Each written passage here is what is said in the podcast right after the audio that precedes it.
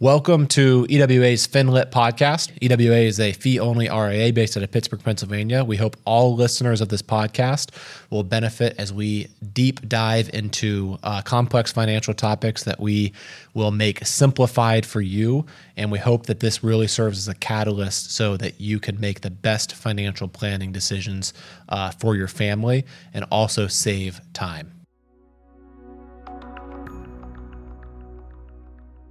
Hey, everybody, welcome to EWA's FinLit podcast. We're excited to talk today about a very common question we have uh, Should I do Roth or pre tax? Um, and this question is similar for you know 401k planning, 403b planning, uh, even IRA planning. So, just a really quick overview an IRA just stands for an individual retirement account, and a 401k means you're working at a for-profit company, and a 403b means you're working at a non-for-profit or governmental. Um, but in general, the 401k and 403b, which are through your work, it's your money, but through your work, it generally has a vesting schedule for any employer money that goes into it.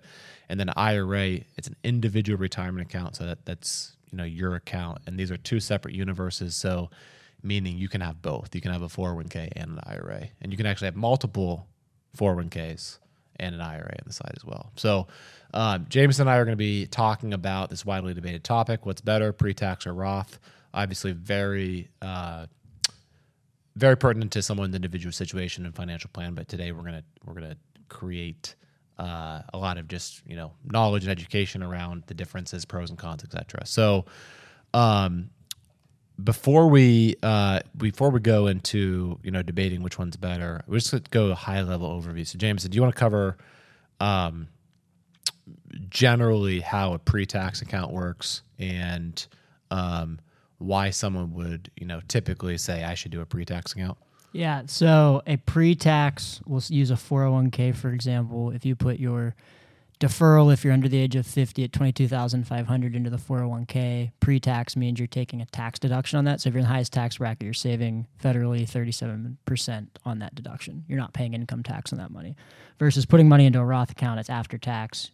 You're paying taxes on it but then obviously there's benefits to a roth. So 401k you can take the deduction 403b 401k an ira however if you're over income limit it has to be an after tax contribution, you can't take that deduction, which we can get into in a second. But high level overview of pre-tax is taking the tax deduction before the money So, goes like in. real quick, if like you and I were two physicians at a hospital, like sitting in like at lunch talking about this, and let's say we both were making, I'll just make this up, half a million bucks, and so, um, you know, probably directionally our pay our net take home would be like twenty three thousand a month if you're in Pennsylvania, right? So, if you were doing pre tax in your four hundred one k and I was doing Roth, really the only difference if we were maxing out the twenty two thousand five hundred, what's called an elective deferral. If I was doing Roth, my paycheck would be uh, about seven hundred dollars a month less than yours, or three fifty per pay if I'm paid twice per month less than yours. So all that we're going, all that I'm going to notice different is seven hundred dollars a month. But when you fast forward, you know, thirty years of compounded interest on this money, if you had done pre-tax and saved that, you know, just doing quick math, seven to eight thousand dollars a year in federal tax every year along the way times thirty years. So let's just say two hundred forty thousand dollars. If you had two million bucks at the end of that your career in that four hundred one k, all of that money is going to be taxed. Whereas if I had taken accepted that lower paycheck of seven hundred dollars a month, and I also had the same returns as you did and had two million dollars, all of my money would be tax free. Um, so you know, a lot of debates we hear is well, Matt Jamison, like I'm in a high tax bracket now. When I go to retire, I'm going to be in a lower tax bracket. So I should be doing pre tax because at this point, my school loans are going to be paid, my house will be paid, my kids will be gone, and all like life will all be figured out. So that's the most common is just tax bracket management. Are you going to be in a lower tax bracket now, higher later, or higher now, lower later? And I think this is an important part of the conversation. I think it's like I would say 10% of the conversation, but it's definitely like public facing. This is what we've seen is how people decide be- between pre-tax and Roth. So let's first just talk about Jamison in your experience, because um, you know you work like personally with about 100 physicians. So like, what's your experience with the retired ones? Their kids are gone, their stuff's paid off. Like, are they actually in a lower tax bracket? No, never. Um, Break us like walk us through why. So yeah, number of reasons this is really interesting. So Social Security is always there. Let's just say combined, if two high income earning physicians, that's a hundred thousand, and then um, if there's a pension, generally those you know those aren't as popular anymore. So let's say there's no pension, you have um, a lot of times people don't actually stop working, so there's some sort of income still coming in, um, and then if we have dividends from a non-qualified account that's income. Any capital gains realized sometimes there's you know real estate or private equity sales other things that are coming in as income that you're never actually as low as an income bracket as you think. Okay, so hypothetically, if someone is worth five million bucks and they retire, and they have you know between the two spouses, let's say Social Security is like seventy grand, they have uh, you know let let's just fast forward when RMDs start in a pre-tax account, so seventy five. Let's say they have you know um, four million dollars in a pre-tax account, and RMDs are like two hundred at that point. So if you take the two hundred plus the seventy in the Social Security the cutoff because it's the federal tax brackets work 10 12 22 24 and the cutoff from 24 to 32 is right about 340 so that person saying they'd be in a lower tax bracket most likely they're going to be you know right back up into that mid tax bracket. And historically we're going to talk about tax brackets later um, are lower now than they have been historically. So um, I think there's a, that's a common myth. You may be in a lower tax bracket on part of your money when you retire, but generally, if if you are someone that's saving a lot and a higher net worth client, um, taxes will still be an issue, especially if you've like over accumulated wealth based upon what you think your lifestyle is going to be. If you have five to ten million bucks and you're used to spending ten thousand a month, it doesn't matter if you're spending ten thousand a month.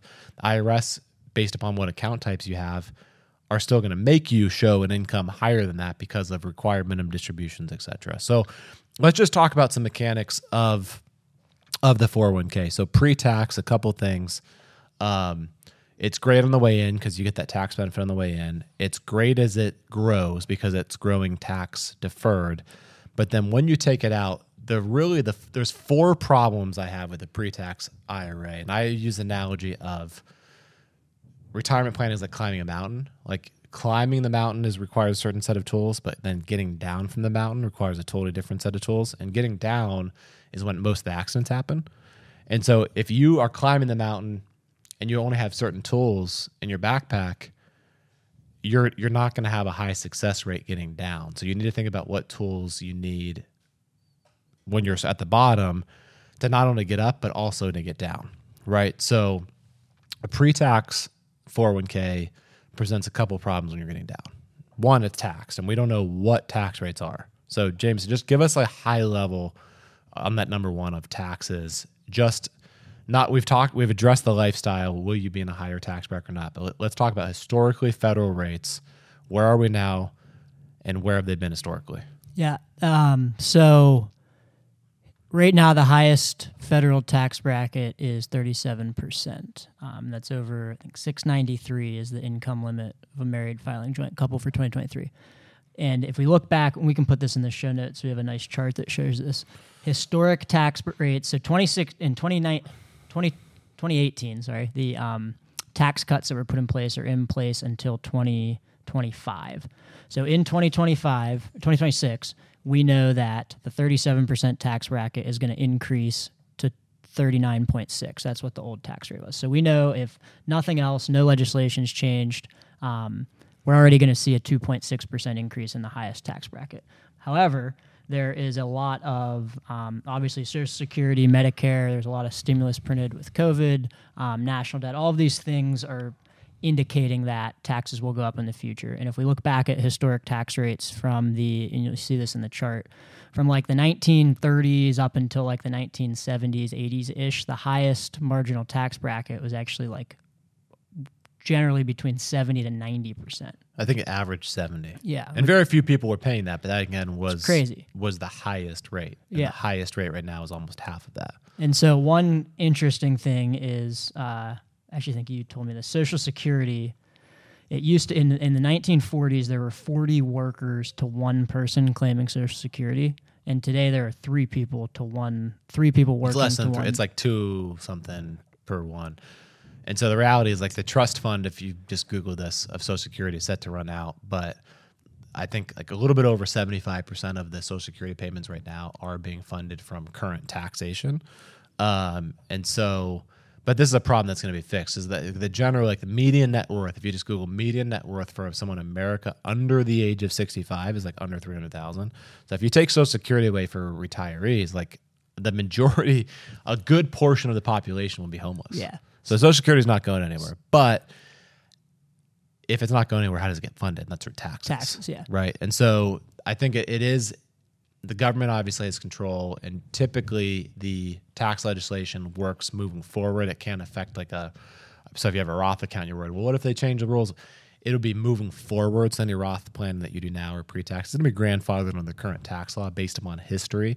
Um, but I think it, taxes are a strong consideration. So I don't view the problem number one we have with pre-tax accounts. I don't see taxes as a hey, am I going to be in a higher rate personally now or personally in the future? I view it just more as a general state of the union in America.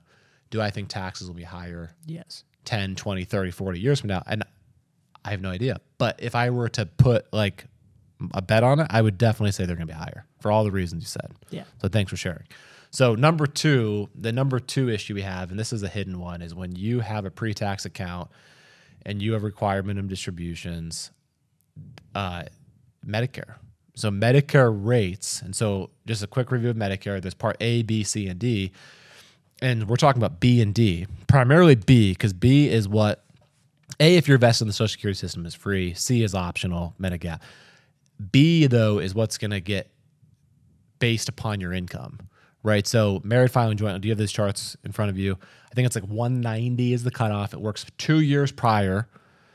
You're going to pay the lowest rate, and that's per month per spouse. If you go a dollar above that on your adjusted gross income, it gets surcharged like 50%, and it can go up 3x, even 4x. So we're talking thousands of dollars per year, higher cost per spouse if your income is, is too high.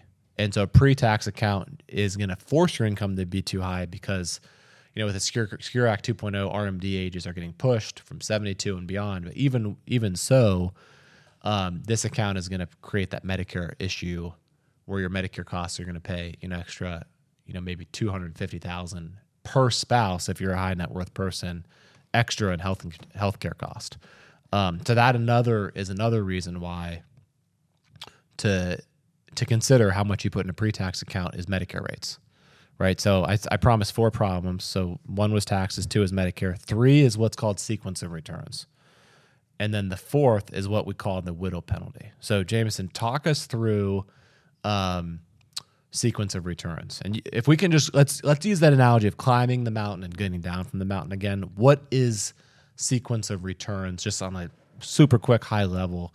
and why does this matter in a pre-tax account and why does it not in a Roth? Yeah, and we have a chart uh, that maps this out. We can put this in the show notes too. Perfect. Basically, when you're on the accumulation phase, so let's say you're from age 40 to 65, you're working, you have an income coming in, a paycheck, you don't need to take any distributions from your investment account.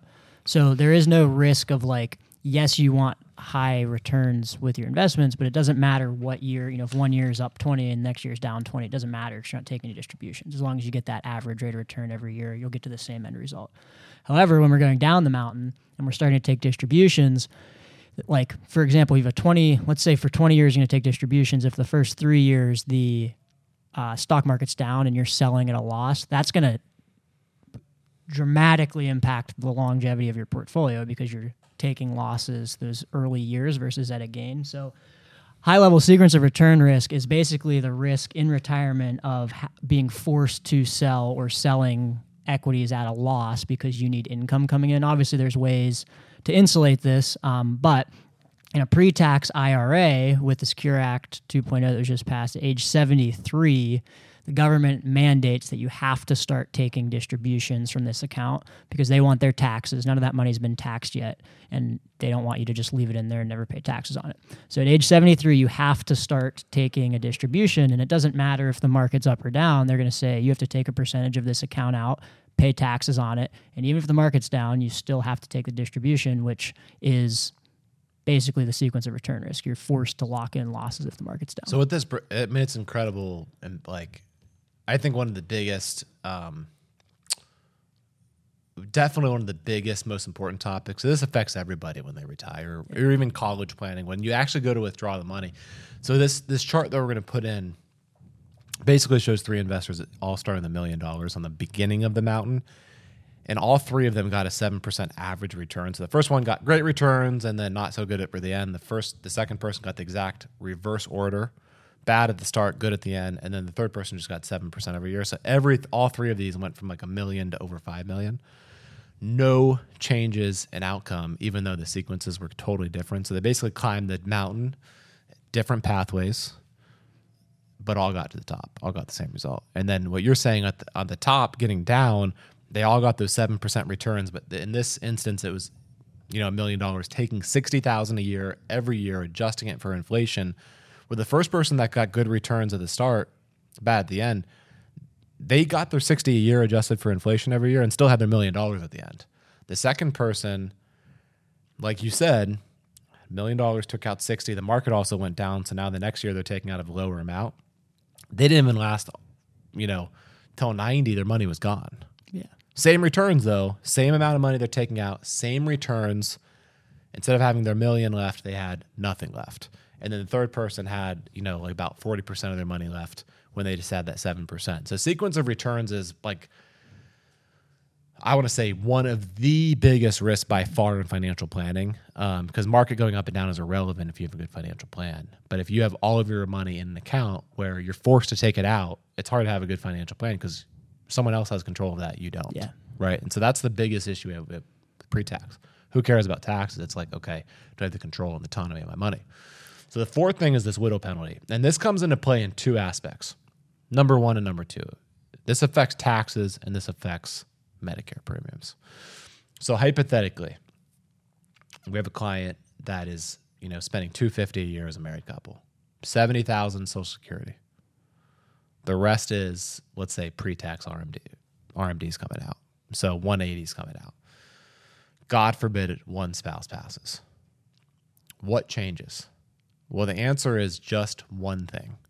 The one thing is one Social Security drops off. So the higher of the Social Security, if you've been married for 10, 10 years, stays no matter what. So if one spouse was getting 40 in Social Security, the second spouse was 30, it doesn't matter which one passed, the 40 is going to stay. So out of that 250 of adjusted gross income that we just described, it's going to drop to 220. The RMDs are still the same because, you know, it's inherited IRA now, assuming they're or over, let's say they're 75, and the amount of money is going to stay the same. So even if that spouse wasn't requ- didn't require that much money to live, their income's still going to show the same amount, less that 30,000. However, the government has it written into Medicare code and tax codes that rates the runway gets cut in half. So the surviving spouse's Medicare rates, instead of having 190 of income before the, the rates get surcharged, that gets cut in half. So that spouse, their Medicare rates are like tripling minimum. And we'll put the Medicare rates, the tables in the um, in the in the show notes here. But then the tax runway, so from 10 to 12, 12 to 22, 22 to 24 gets cut in half as well. So do you have can you pull up the tax table? Let's see if you have your computer here. You're well prepared. I'm not. Um, so as the married filing jointly couple, nothing was getting taxed at a 32% tax bracket. Was, they were eating up the 10, the 12, the 22, and the 24 but now that it's just one spouse and the runways got cut in half, a significant portion of the income is now getting taxed at 32. So 2023 rates, married filing jointly, 24% rate is from 190 to 364. So about 60,000 of that 250 was at the 24. And now suddenly if you're a single person, um, the 24% stops is from 90 to one base 89,076 to 170,050. So the spouse, surviving spouse that was never paying that 32% tax bracket or even 35 is now paying a 32% instead of 24 paying 32, so 8% higher on every dollar between 170 to 215 and then 35% on everything from 215 951 up to 323 so uh, on a good portion of income there's been an immediate 8% increase on some and an 11% increase on some as well Plus Medicare. plus medicare which i think the are the medicare rates right here Uh, no. but either way, we'll put those in the show notes. Okay, so those are the four problems with with uh, with the pre-tax stuff. So why, Jamison? Why are these not an issue if you have a Roth account? Yeah. So Roth essentially can help solve these four issues. So fundamentally, Roth is again after tax money going in, so you don't get a deduction. But once it's inside the Roth account, it grows tax free, it distributes tax free, and it passes to beneficiaries tax free. So um, And real quick, that's assuming that you've had the account. If you've converted on a backdoor Roth, we're going to go through some crazy strategies here. Five years from conversion on basis, and then everything's tax free if it's five years after the conversion, plus you've reached the age of 59 and a half. Yeah. And what you've said is just magical. Growth is tax free, and everything then is comes out tax free. What you put in plus all the growth, plus that passes to your kids tax free as well. Um, so when it distributes in retirement, it doesn't show as income, so you can avoid. If this is done, if you have a strategic distribution plan, you have income filling up the low tax brackets through Social Security, um, you know, any income coming in, and then anything to avoid the high tax brackets, you distribute from Roth accounts because you're not showing income. So one, you're avoiding the high tax brackets. Two, you can stay under those Medicare surcharges because you're not showing income. Um, and then there are no required minimum distributions with a Roth IRA. A Roth 401k there are with a Roth IRA there's not. So if you um, hit age 73 and that money's in the Roth IRA, government doesn't tell you you have to take it out. So if the market's up or down, you can leave it in there and selectively pull it out whenever you want to. So much more autonomy and control. And then the fourth um, the fourth issue was the widow tax. If you have majority of your money in Roth, you can distribute and avoid those high tax brackets when that gets cut down. So high level overview, Roth is again, get it in there, never pay taxes again on it, grows tax free, distributes tax free, can solve a lot of these problems. Um, anything to add, and then we can dive into how to actually get money into the Roth. No, that's great. I would say so. You know, generally, not providing specific advice um, on a podcast because you know there's going to be so many variety of listeners and different income brackets, different um, net worth brackets. But you know, the general advice I would say, if you have a net worth, if you're going to have a net worth over five million in retirement of liquid money, not including like your real estate or business interest or anything like that, five million dollars of liquid, we'd recommend at least have a third of that tax free. And the reason that we'd have, have a third of it tax free because we've run thousands of financial Yeah. plans over the last ten years. Well, you're too young. I have, uh, and you've you've probably run thousands as well in the last you know four or five years that you've done this. The reality is, all of the issues we just discussed are addressed. They're not like solved, but the big gaping like planning holes are typically addressed if you just have a third of your money. If you have a net worth above 5 million, a third of your money being tax free. And it could be tax free through Roth, that's our favorite place. It could be tax free through the basis of a taxable account. It could be tax free in a cash value inside of a life insurance policy. I'm not saying Roth is the only place you can have tax free money, but generally having a third of your money tax free, it addresses tax concern. It addresses uh, Medicare concerns. It address because it gives you optionality to control your modified adjusted gross income.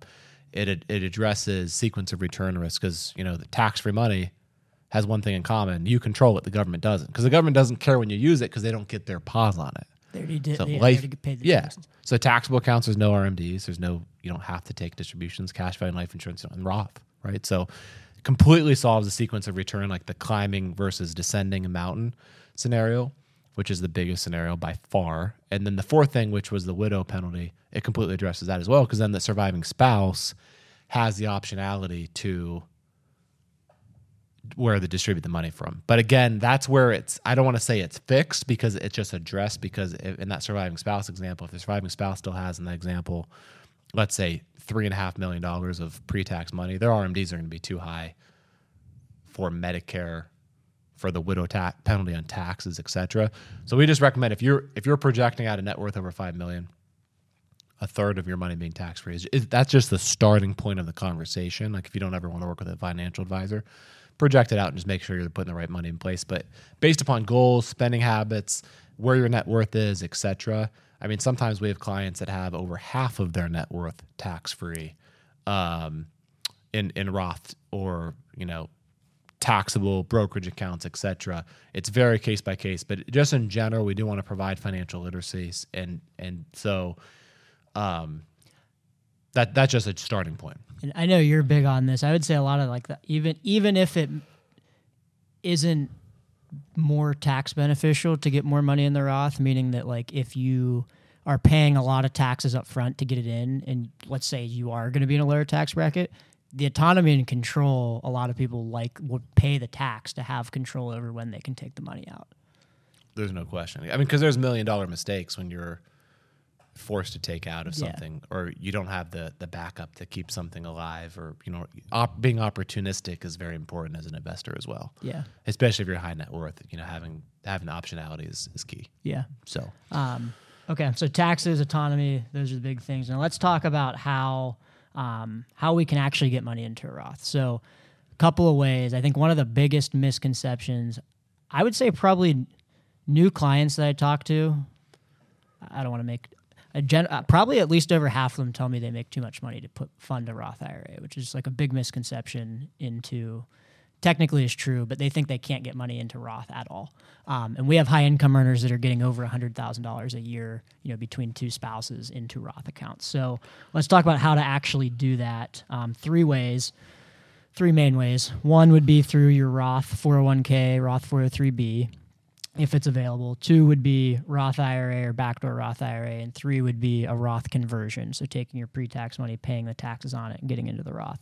Um, let's start with the first one: Roth 401k, Roth 403b. Matt, you want to dive into that? yeah I, i'll go through just an actual case now i'm just thinking of a couple clients we have so you know that do all three of these um, so i'm just thinking of a client let's just you know I'm not going to say obviously ever names confidentiality but 600 fit physician um, works in non-for-profit we'll just say makes half a million dollars a year um, also has $100000 of 1099 income through consulting like legal work uh, that he does and so we have three mechanisms that we're funding a, a roth for him and then also um, the fourth mechanism we're getting a huge tax deduction on. So we'll talk. We'll just talk through this high level.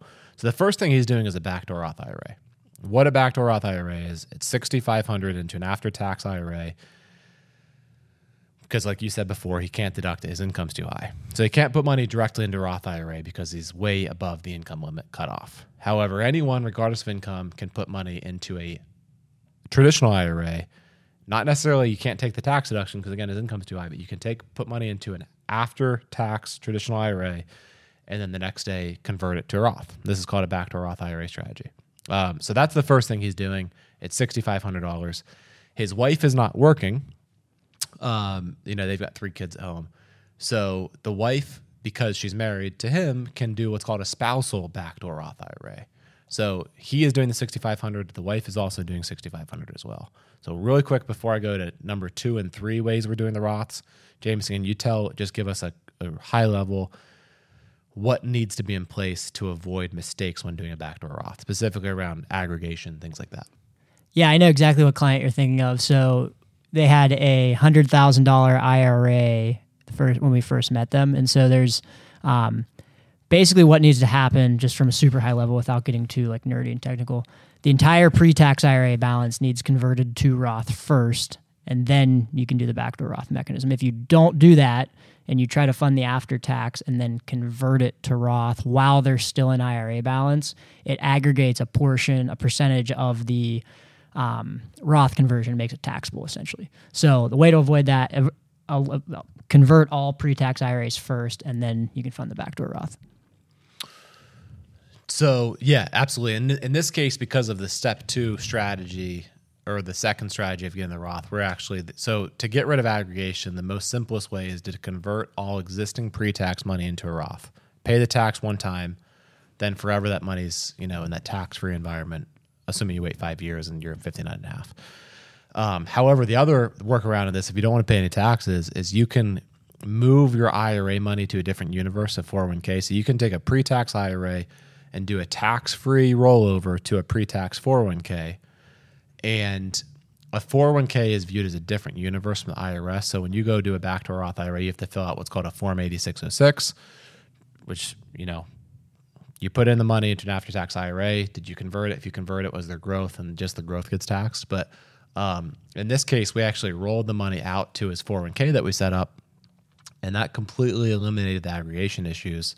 And so it gave him a him and his spouse the runway to then do 6500 6500 in 2023 as a limit because he's under the age of 50 um, into backdoor Roths, which is awesome. So the second thing is, you know, he has a 403b through his, you know, his income, his W two income, half a million dollars. So in a 401k, if you're under the age of 50 in 2023, you can fund up to $66,000 a year into it. And he's in a weird setup where he actually doesn't get a match. Um, so the Roth limit is 22,500, but that leaves a difference of, you do the quick math for me. What is that? 40, 44,000, no, 43,500 that you can do what's called the 415C limit. So the government in a 403B or 401K, the total that can go in, imagine your 401K is just one giant bucket. If you're under 50, it's 66,000 a year you can put in. If you're over 50, it's 73,500. Most people only think you can put in the, what's called the 402G limit, which is elective deferral, which is the 22,500. The 22,500 is where you decide do I want to do pre-tax or do I want to do Roth. So he we recommended, even though you're going to high income, do the Roth for all the reasons we've already talked about beginning of this podcast. So the twenty two thousand five hundred he does Roth. The forty three thousand five hundred um, could be accomplished through a match, which his employer does not do. It could be accomplished through a profit sharing from his employer, which would be pre tax. His employer does not do, or it could be accomplished if if what's called an after tax contribution is allowed. In this case, it is. So he can put up the other additional 43,500 into an after-tax 403b and this plan allows for an in-plan conversion to Roth. So what he does is we do the 22,500 Roth, we do the 43,500 after tax and then we immediately convert that. We front load it in the beginning of the year and we immediately convert that to um to the Roth as well. So he gets 6,500 in a backdoor Roth for him, 6,500 backdoor Roth for his wife, 66,000 through what's called the mega backdoor Roth, which I just described through his 403b. And then he also had through his 1099 income, um, we have the another 401k setup. So another misconception is, you know, you can only have one 401k. You can only have one 402g limit in a 401k. So that Roth deferral of the 22,500, only one social security can have one of those. But the second 401k through his 1099 income, we're able to fund another 66,000 and go straight shot into the after tax 401k that's running through his, you know, legal consulting practice and then immediately convert that to Roth as well. So in this case, 13 backdoor Roth IRAs for him and his wife, 66 mega backdoor Roth 403b, 66 mega backdoor Roth 401k. So what is that? I can't do the math. 13 plus 66 plus 66. That's 132 plus 13, so that's 145. Can you check that? So 145 is in the Roth, I believe. And that's without any conversions. Yeah, 145. Yeah, 145 Good a math. year in a Roth. Um, he's just a W 2 physician. Not just, I mean, he's an incredible dude. Him and his spouse is even smarter. Um, so 145, uh, all Roth, and uh, no conversions. So common misconception, like my income's too high, I can't do Roth. I mean, no, you can do true. a backdoor Roth, mega backdoor Roth. You can have multiple 401ks if you have other income. And the other cool thing too is we also have a cash balance pension plan on him, which isn't the purpose of this podcast. We'll have a podcast just on that. Um, but that's another way where you can layer because again, we don't want him ending up at retirement being in the high tax, highest tax bracket his whole career and then just having all Roth. So the cash balance pension plan is also a way. It doesn't get aggregated, doesn't get in the way. It's another plan you can save for retirement, asset protected in Pennsylvania, all tax deductible this year, and he's able to pile money into that on top of everything else we just described through his 1099 income as well. One question I've gotten many times is can I put too much money into a Roth? Not like basically just like from a financial planning standpoint, can you over accumulate in Roth? So what's your opinion? Yeah, it depends on how you view your plate. Like if you imagine like your plate of money is like you and your kids, then there's no such thing, right? Because Yeah, like I then agree. like yeah, like you may be in a higher lower tax bracket now, but then when it goes to your kids, they're getting it tax free. So if we want to get technical, there's a lot of factors we wouldn't know until it's too late, right? So what are your what if your kids are in high tax brackets, then they're great to get Roth money. If they're in low tax brackets, you actually Would have been be better off to have given them pre-tax money. Um, also, we do recommend you always want to fill those low tax brackets. So you don't you do not want everything under Roth. You definitely want to show income to pay the 10, 22, the 10, 12, 22 and 24% rates in our opinion. Like those are low rates and if you look at history from like 1920 to now, Republican, Democrat doesn't matter. Like they all like totally disagree on what taxes should be for the wealthy. But for the lower tax brackets, they always agree. They always should be low. So like even if you're a high net worth person, when you go to retire, tax rates are graded. So you should absolutely have some pre-tax money where you can rip out every year in retirement and fill those low tax brackets. If you have everything in Roth and you just fund it, it costs you maybe an arm and a leg to get it in, and then now you're taking it out and avoiding low rates. So ideally, we want you to show taxes, like pay taxes, to fill the low rates, all in a balancing act between looking at Medicare rates and and are you married, are you're not married, and etc. But then also, we really just want the Roth for generally speaking, the surcharges on Medicare, the surcharges and taxes for spousal planning, and then for inheritance planning as well. I would say too, um, we know taxes, like we talked about at the beginning, historically are low right now. So it's like if we think they're going to get, no matter what your specific plan of distribution is in retirement, if we think that they're going to be higher in the future, and even just in 2026, it's going to go up 2.6% for the highest uh, highest tax brackets. Like, okay, then there's you really can't over accumulate into Roth now because you know you're paying a higher rate in the future. So Yeah. um, a lot of factors here. So for then leaving money, a couple other quick hitters with Roth, leaving money to either beneficiaries or a charity. So you had t- touched on if kids are in higher tax bracket. So let's think of a lot of physicians, at least that we work with. A lot of times their kids end up being physicians, um, and they're just like their parents are physicians. I would say that's common. And so if you th- if your kids are going to be in a high tax bracket, no brainer, get into Roth, inherited, tax free. They don't pay any taxes on it.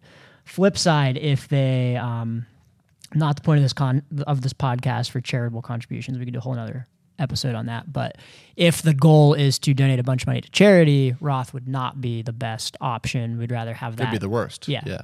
We'd rather have something that's not been taxed, like a pre-tax IRA, go to the charity because then they don't pay any taxes on it. Yeah. You can gift like if I were to gift a million dollars to a charity of a Roth, and you gift a million dollars to a charity through a pre-tax, like it's the same result, right? But it costs me a lot more money to get in the Yeah. Roth. So if you're charitable, that's a great point. Or um, kids with low tax brackets, then pre-tax should be considered more than Roth. Um, but there's so many factors that come into play. How important is control and autonomy to you? When is your retirement date? Um, risk tolerance, etc. But generally speaking, for the takeaways, is don't just think about the one factor of taxes. You should have a plan that involves pre-tax and Roth and both. And generally speaking, right now we're in a tax rate environment where Roth makes a whole lot of sense regardless of what tax bracket you're in. And most people are behind on Roth planning. So even if you're in the highest tax bracket and all of your net worth right now is pre-tax, it's probably time to start considering how to some advanced strategies like backdoor Roths, like Roth conversions, like mega backdoor Roths. If you have 1099 income, you know, structuring that mega backdoor Roth on top of you know maybe a cash balance plan. All of those things should really be heavily considered. Thanks for tuning in to uh, our podcast. Hopefully you found this helpful. Really hope this is as beneficial and impactful to as many people uh, across the nation as possible. So hit the follow button. Uh, make sure to rate the podcast and please share uh, with any friends or family members that would also find this beneficial. Thank you very much.